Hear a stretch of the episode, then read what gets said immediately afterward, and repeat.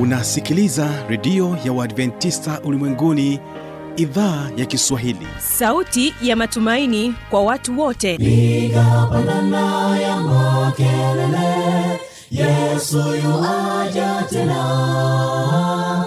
Ipata sauti imba sana yesu yuaja tena. Anakuja anakuja yesu yuaja tena. Hii ni sauti ya matumaini kwa watu wote. Inayokujia kupitia redio ya uadventista ulimwenguni awr toka kila kona ya dunia tunasikia vita njaa maafa hivyo washiria marejeo ya mwokozi. Piga panda ewe mlinzi yesu yuwaja tena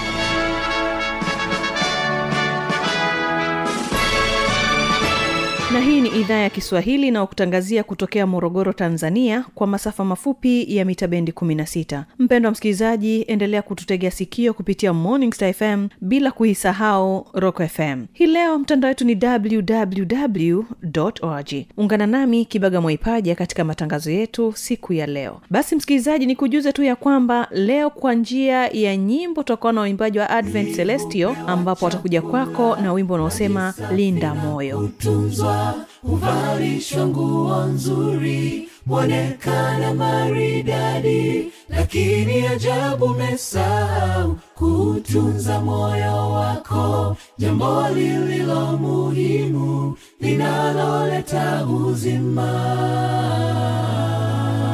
lina moyo kuliko yote uyalindayo zitokako chemichemi za uzima hekima ufahamu na heshima.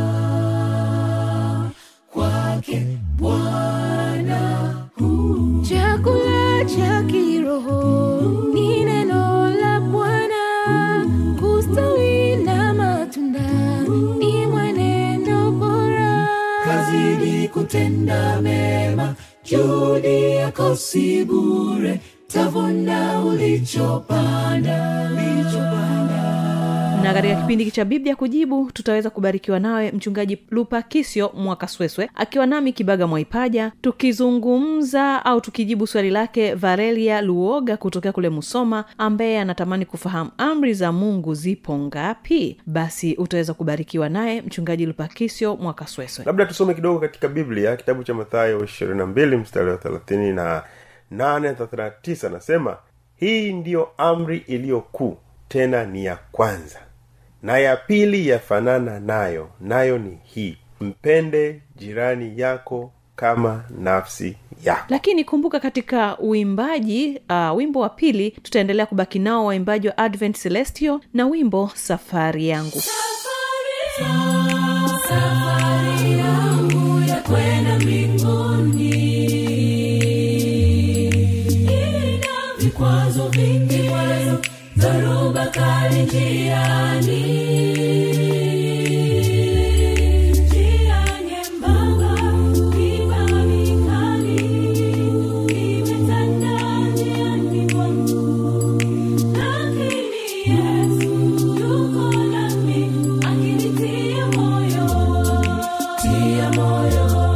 basi hawa hapa advent celestio wimbo linda moyo ndio wimbo ambao unafungua matangazo yetu kama idhaa ya kiswahili ya redio adventista ulimwenguni awr nzuri mwonekana maridadi lakini ajabu mesau kutunza moyo wako. Jambo lililo muhimu linaloleta uzima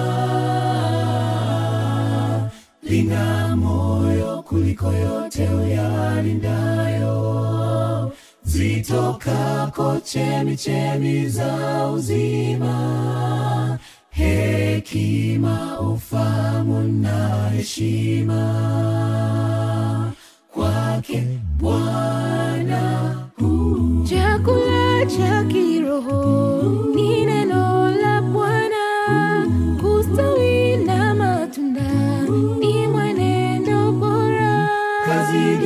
kutenda mema juhudi yako si bure tavuna ulichopanda. Kazidi kutenda mema juhudi yako si bure tavuna ulichopanda. Chakula cha kiroho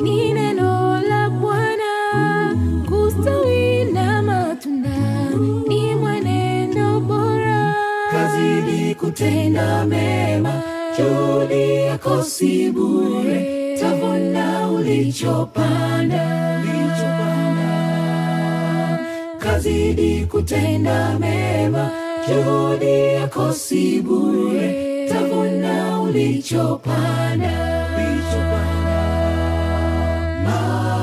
Maombi kila siku soma neno mtafute bwana. Maombi kila siku. Soma neno. Mtafute bwana.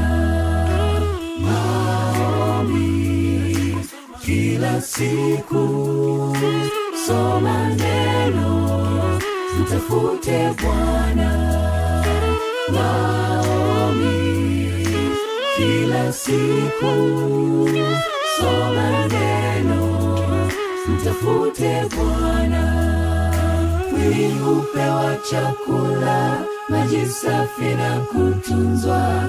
Huvalishwa nguo nzuri huonekana maridadi. Lakini ajabu mesaa kutunza moyo wako jambo lililo muhimu linaloleta uzima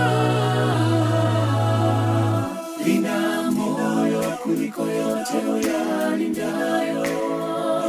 Zitokako chemichemi za uzima. Hekima ufahamu na heshima. Vyatoka kwa bwana vyatoka kwa bwana. Vyatoka kwa bwana. Asante sana kwa tegea sikio advent celestio basi huyu hapa mchungaji Lupakisio mwaka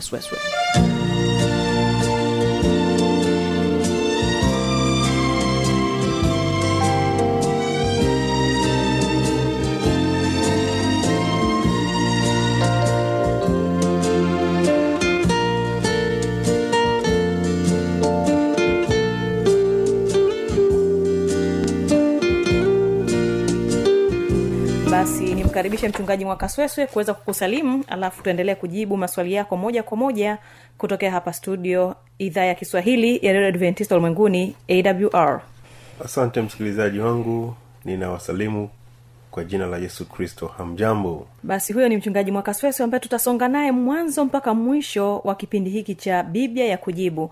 Na moja kwa moja msikilizaji tuingie katika maswali yetu ambayo tumeweza kuyapata hapa studio hii leo na swali la kwanza linatoka kwake vareria ruoga kutoka kule musoma ambaye yeye anauliza hivi amri za mungu zipo ngapi?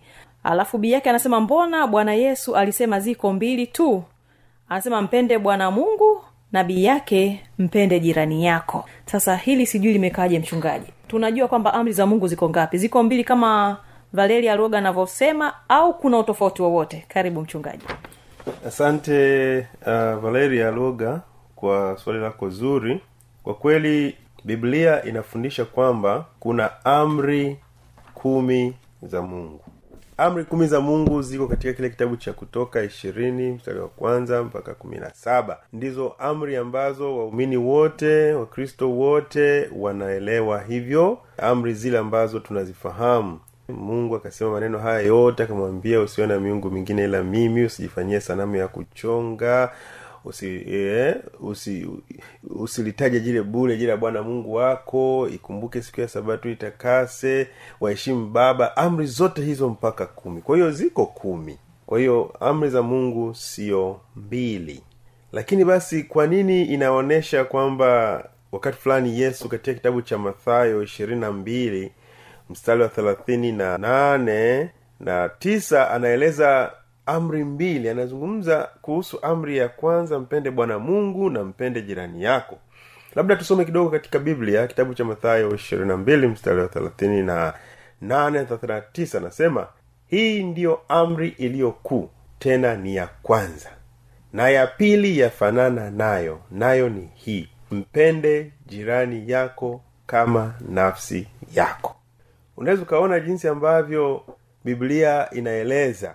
Na ukiona biblia inaeleza hivi ina maana kwamba kuna sababu ya msingi ambayo yesu alikuwa akizungumza kwa hawa watu waliokuwa wanamuuliza swali. Ukianza lile mstari wa thelathini na sita wanamuuliza mwalimu katika torati ni amri ipi iliyo kuu? Mstari wa thelathini na saba ndipo anawajibu akawaambia mpende bwana mungu wako kwa moyo wako wote na kwa roho yako yote na kwa akili zako zote anasema hii ndiyo amri kuu tena ya kwanza. Kwa hiyo kuna amri kuu mbili. E, ya pili ambayo ni kuu pia anasema mpende jirani yako kama nafsi yako. Sasa unajiuliza kumbe amri ziko mbili tu kwamba mpende bwana mungu na mpende jirani. Ni kweli lakini yesu alikuwa anafanya samari waswahili wazungu si wanaita samari au fupisho wa amri zile kumi eh, ambazo ziko zina sehemu kuu mbili amri kumi zina sehemu ngapi? Mbili. Amri ya kwanza mpaka ya nne ni amri ambazo zinamtaja mungu tu. Ukianza amri ya kwanza mpaka ya nne ni amri ambazo zinamhusu mungu tu. Lakini kuanzia ile ya tano mpaka ya kumi zinahusu maisha ya mwanadamu. Ukitaka kumpenda mungu kwa eneo la kwanza kama amri kuu ya kwanza utatii zile amri zile nne utakuwa unamtaja mungu moja kwa moja lakini unapokuja amri ya tano mpaka ya kumi zinamtaja mwanadamu. Usimuue usizini usishuhudie uongo waheshimu baba. Hizo tano ni za mwanadamu. Kwa hiyo yesu alikuwa akizungumza kuhusu amri kuu mbili katika samari ya amri kumi. Kwa hiyo ukisoma mstari wa arobaini anasema katika amri hizi mbili hutegemea torati yote na nani? Na manabii. Kwa hiyo yesu kwa kusema hivyo alikuwa anaichukua amri yote kama torati yote ikitegemea eh, kumpenda mungu na kumpenda mwanadamu pia vile vile. Kwa hiyo unapo kama utampenda mungu hutakuwa na sanamu hutachonga masanamu hutaabudu hutataja jina bure la bwana hutavunja sabato. Na ukitaka kumpenda mwanadamu anasema hutamwibia huta... kwa hiyo ni pande mbili za za, za amri kumi. Kwa hiyo tuna amri kumi ambazo zimegawanyika katika makundi makubwa mawili. Asante. Asante sana mchungaji mwakasweswe kwa maelezo hayo mazuri. Mpendo wa msikilizaji muuliza swali. Naamini ya kwamba umeelewa kwamba amri ziko kumi lakini ambazo zimegawanyika katika mafungu makuu mawili. Fungu la kwanza ni amri ambazo zinamtaja mungu na fungu la pili ni amri ambazo zimelenga kwa wanadamu kama mchungaji mwakasweswe alivyotoa ufafanuzi. Basi bila kupoteza wakati ninaleta kwako swali lake nobert kutokea kigoma ambaye anauliza nitajuaje kama nimesamehewa dhambi baada ya ungamo? Hili pasta nalo ni changamoto. Unajua mara nyingi kuna watu wanafikiri kwamba akishaomba msamaha hana hakika kama amesamehewa. Sasa yeye anauliza atajuaje kama amesamehewa dhambi zake baada ya kutubia? Asante ndugu mtangazaji. Ndugu nobert tunashukuru sana kwa swali lako zuri. Utajuaje kama umesamehewa dhambi baada ya ungamo? Kwanza ni shukuru tu kwamba una juhudi ya kuungama dhambi. Mungu akusaidie sana.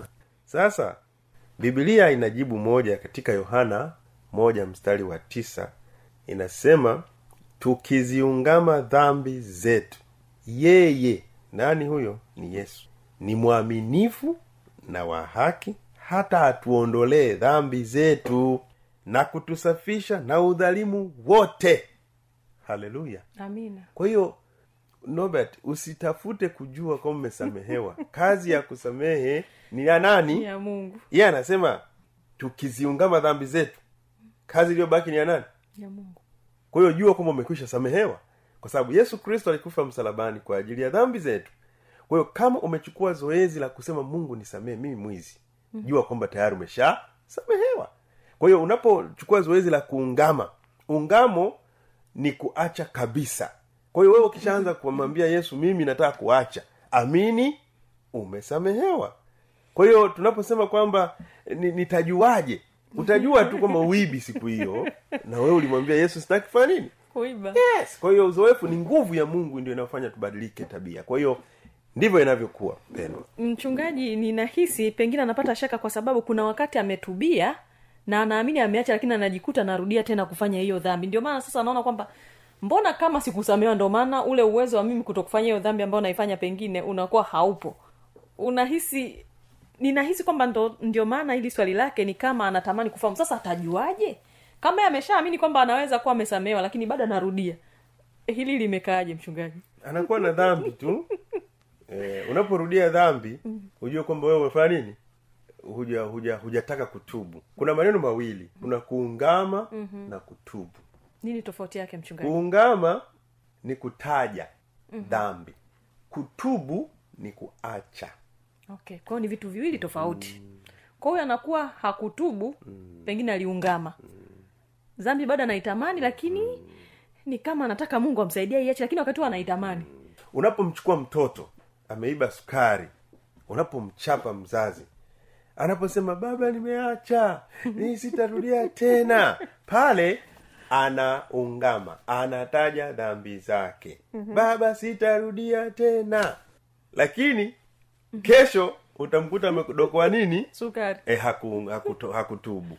Ila aliungama. Ila aliungama kwa hiyo watu wengi tunajua kuungama lakini mm-hmm. hatutubu. Okay. kwao ni zoezi la roho mtakatifu iliweze kuwepo ndani ya maisha yetu. Zoezi la kuacha. Mm-hmm. hilo ni nguvu ya mungu ya roho mtakatifu mpaka itutawale ndipo tunaachana na lile tendo. Kwao ni uzoezi la kila siku. Paulo anasema ninakufa kila siku. Kwa hiyo anasema msidhanie kwamba nimeshafika. Yeye anasema mi sijafika bado. Ninapambana na dhambi lakini naamini kwamba mungu nimeshamwambia nime amenisamehe asante sana. Naamini ya kwamba mpendo wa msikilizaji kwa ufafanuzi huo utakuwa umeelewa kwamba unapokuwa umetubu dhambi inaondoka kwako. Lakini basi unapokuwa umeungama una uwezekano mkubwa wa kuweza kuirudia dhambi. Lakini lengo letu kubwa ni kwamba tukifahamu kwamba yesu alitufia msalabani tunapaswa kutubu na kuziungama vyote vili kwa wakati mmoja ili mungu atusaidie kutembea katika uh, njia sahihi tunalo swali lake ndugu patrick hosea kutokea kule iringa ambaye yeye anauliza dhambi isiyosameheka ni dhambi gani hiyo? Amemaliza mchungaji. Dhambi isiyosameheka. Mm-hmm. ni swali zuri. Ninaamini kwamba una unauhakia kwamba unataka usamehewe dhambi. Rafiki yangu nani huyu? Patrick bwana patrick. Dhambi zote zinasamehewa. Dhambi zote alizotenda mwanadamu zinasamehewa kwa sababu yesu alikufa msalabani ili atupe uwezo wa kuwa washindi wa nini? Wa dhambi. Kinachokutuletea shida ni kwamba hatutaki kuiacha dhambi. Sasa usipoacha dhambi unasamehewa vipi? Haiwezekani. Kwa hiyo dhambi isiyosamehewa ni ile ambayo mtu haiachi. Ninataka kufahamu kitu mchungaji unajua hapo kuna wengine wanasema dhambi isiyosameheka ni kumkufuru roho mtakatifu. Kwao ni misemo tu ambayo inakuwa imegeuka lakini maana ni ile ile kwamba dhambi ambayo haujaiacha ndio hiyo hiyo ambayo haisameheki. Au nini maana yake? Tunakuja kirahisi tu kwamba dhambi isiyosamehewa. Maana yake ni isiyoungamwa na kutubu. Kwa hiyo mtu anaposema kwamba eh, dhambi yangu haijasa mi naamini kwamba dhambi yangu haijasamehewa unakuwa una maana gani? Unakuwa unaamini kwamba hujiamini kwamba yesu alikufa msalabani. Hilo ni jambo la kwanza. Lazima uamini kwamba kifo cha yesu msalabani kimeondoa dhambi na madhara yake. Kwa hiyo mtu ambaye anaendelea kutenda dhambi ina maana kwamba uwezo wa roho mtakatifu kwake haujamjia hajauomba. Kwa hiyo dhambi yake itadumu milele. Lakini neno la mungu katika kitabu cha mathayo kumi na mbili thelathini na moja kama ulivyosema mtangazaji. Mm-hmm. hilo ni, ni hitimisho tu kwamba kwa sababu hiyo nawaambia kila dhambi na kila neno la kukufuru watasamehewa wanadamu. Watasamehewa wanadamu. Ila kwa kumkufuru roho hawatasamehewa. Kwa hiyo tunarudi pale pale. Kila dhambi na kila neno la kukufuru watasamehewa wanadamu kila neno la kukufuru Eh, watasamehewa wanadamu. Mungu ni mwema. Ila kwa kumkufuru roho mtakatifu hawatasamehewa. Kwa hiyo kumkufuru roho mtakatifu ni kuendelea kukataa anapotuambia kwamba acha dhambi. Na sauti ya, ya roho mtakatifu ni ya upole sana inatuambia acha kuiba acha kuiba. Kwa hiyo tunaendelea kuendelea kuishi katika neema ya kuambiwa acha kuiba acha kuiba. Kwa hiyo roho mtakatifu anapokuwa anaendelea kutuambia na si hatubadiliki dhambi yetu inaendelea kubaki. Kwa hiyo yuda mwenyewe alikufa tu. Kwa nini alikufa yuda? Hakuomba msamaha. Lakini petro alipoona kwamba mi nimekosea akaomba msamaha. Kwa hiyo yuda aliendelea kuvuta tu masiku. Anaambia bwana ungama hii dhambi hasikii. Ungama hii dhambi hasikii mpaka akachukua hatua ya kujinyonga na akajimaliza kabisa. Kwa hata dhambi yake haijasamehewa kwa sababu alikuwa na nafasi ya kutubu. Baada ya kumwambia yesu nisamee yeye akaenda kujinyonga. Kwa hiyo kwa ujumla sababu hii wanadamu wana, wamepewa nafasi sasa hivi kabla yesu kristo hajaja na kabla mwanadamu hajafa amepewa nafasi ya kutubu dhambi zake. Mm. Hakuna nafasi ya kuombewa msamaha na mtu mwingine. Wewe mwenyewe inabidi uombe msamaha. Wala hakuna kwenda kanisani au kwa mchungaji ili akuombee usamehewe dhambi. Dhambi ni uzoefu wa mtu binafsi amwambie yesu mwenyewe na yesu kristo yuko tayari kumpokea. Kwa hiyo dhambi zote na kila neno la kukufuru wanadamu watasamehewa. Wote ila kwa kuendelea kukataa dhambi hazisamehewi na msikilizaji kipindi hewani ni biblia ya kujibu. Naamini ya kwamba unaendelea kupata majibu ya maswali yako ambayo umeweza kuyauliza hapa studio katika kipindi hiki cha biblia ya kujibu. Niko na mchungaji uh, mwakasweswe ambaye anajibu maswali haya nami ni kibaga mwaipaja. Na tunalo swali kutoka kwake nyanda luhonzo kutokea kule mwanza ambaye yeye anauliza kwamba musa alikufa kabla ya kuvuka yordan ni vipi tunaambiwa yupo hai huko mbinguni? Haya pasta kazi iko hapo. Ye mtu akifa tena anakuwa yuko mbinguni hili nalo ni kama changamoto hivi. Ya tuna tuna tuna jambo la kusema katika maandiko matakatifu. Katika maandiko matakatifu tuna tuna taarifa za watu ambao wako mbinguni. Tuna eliya tuna enoko. Mm-hmm. tuna musa. Kwamba aliendaendaje sio swali letu kujua lakini tu, mm. musa yuko mbinguni kwa sababu siku moja yesu akiwa na wanafunzi wake wakisoma kitabu cha marko tisa. Marko tisa mstari ule wa nne. E, marko tisa mstari wa nne. Biblia iko wazi ikielezea jinsi ambavyo yesu akiwa na wanafunzi wake kuna tukio kubwa lilitokea. Anasema wakatokewa na eliya pamoja na musa nao walikuwa wakizungumza na yesu mm. siku moja yesu alikuwa ameenda na wanafunzi wake katika mlima musa na eliya walionekana mbinguni eliya alinyakuliwa mm. lakini musa alikufa hiki kinatufundisha ni fundisho tu pia kwamba mm. yesu atakapokuja kuna watu ambao watakutwa hai kama eliya watanyakuliwa kwenda mbinguni lakini bado kuna watu ambao watakufa kama musa na yesu atawafufua. Kwa hiyo walionekana hapa na ukweli ni kwamba musa yuko mbinguni. Na ukisoma kile kitabu cha yuda ni mahali ambapo pia tunaona kwamba kwa kweli hata kaburi lake lililindwa. Kulikuwa na ugomvi kidogo. Kuna kitu ambacho kinaelezwa katika maandiko hapa. Kinasema kitabu cha yuda moja mstari wa tisa kinasema lakini mikaeli malaika mkuu aliposhindana na ibilisi na kuhojiana naye kwa ajili ya mwili wa musa hakuthubutu kumshtaki kwa kumlaumu bali alisema bwana na akukemee kwa hiyo kwa, ufupi ni kwamba musa alikufa na siku moja akaonekana mlimani pamoja na yesu. Kwa hiyo yesu tunaamini kama waumini kwamba yesu alimfufua na yuko mbinguni na tukiwa washindi wa dhambi tutakutana na musa mbinguni. Na msikilizaji nipende kukushukuru sana kutenga muda wako kuweza kutegea sikio kipindi hiki cha biblia kujibu tokea mwanzo mpaka tunafikia tamati kwa siku hii ya leo. Kumbuka ulikuwa nami mtangazaji wako kibaga mwaipaja na niseme asante sana kuchagua kwa pamoja nami. Sikuwa peke yangu nilikuwa naye mchungaji lupa kisio mwakobela mwakasweswe basi hatuna la ziada tukutane kipindi kijacho kama cha leo. Kwa heli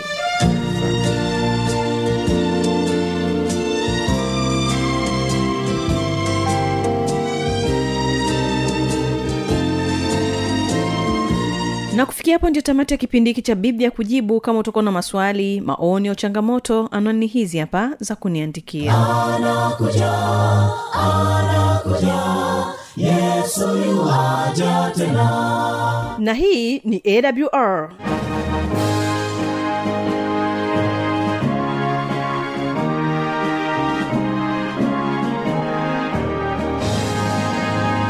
redio adventista ulimwenguni awr sanduku la posta 172 morogoro tanzania. Anwani ya barua pepe ni kiswahili at awr org. Namba ya mawasiliano simu ya kiganjani 653 570814 na pia unaweza kuwasiliana nasi na idhaa ya maasai kwa nambari 769986355 ukiwa nje ya tanzania kumbuka kuanza na namba kiunganishi alama ya kujumlisha 255 unaweza kutoa maoni yako kwa njia ya facebook kwa jina la awr tanzania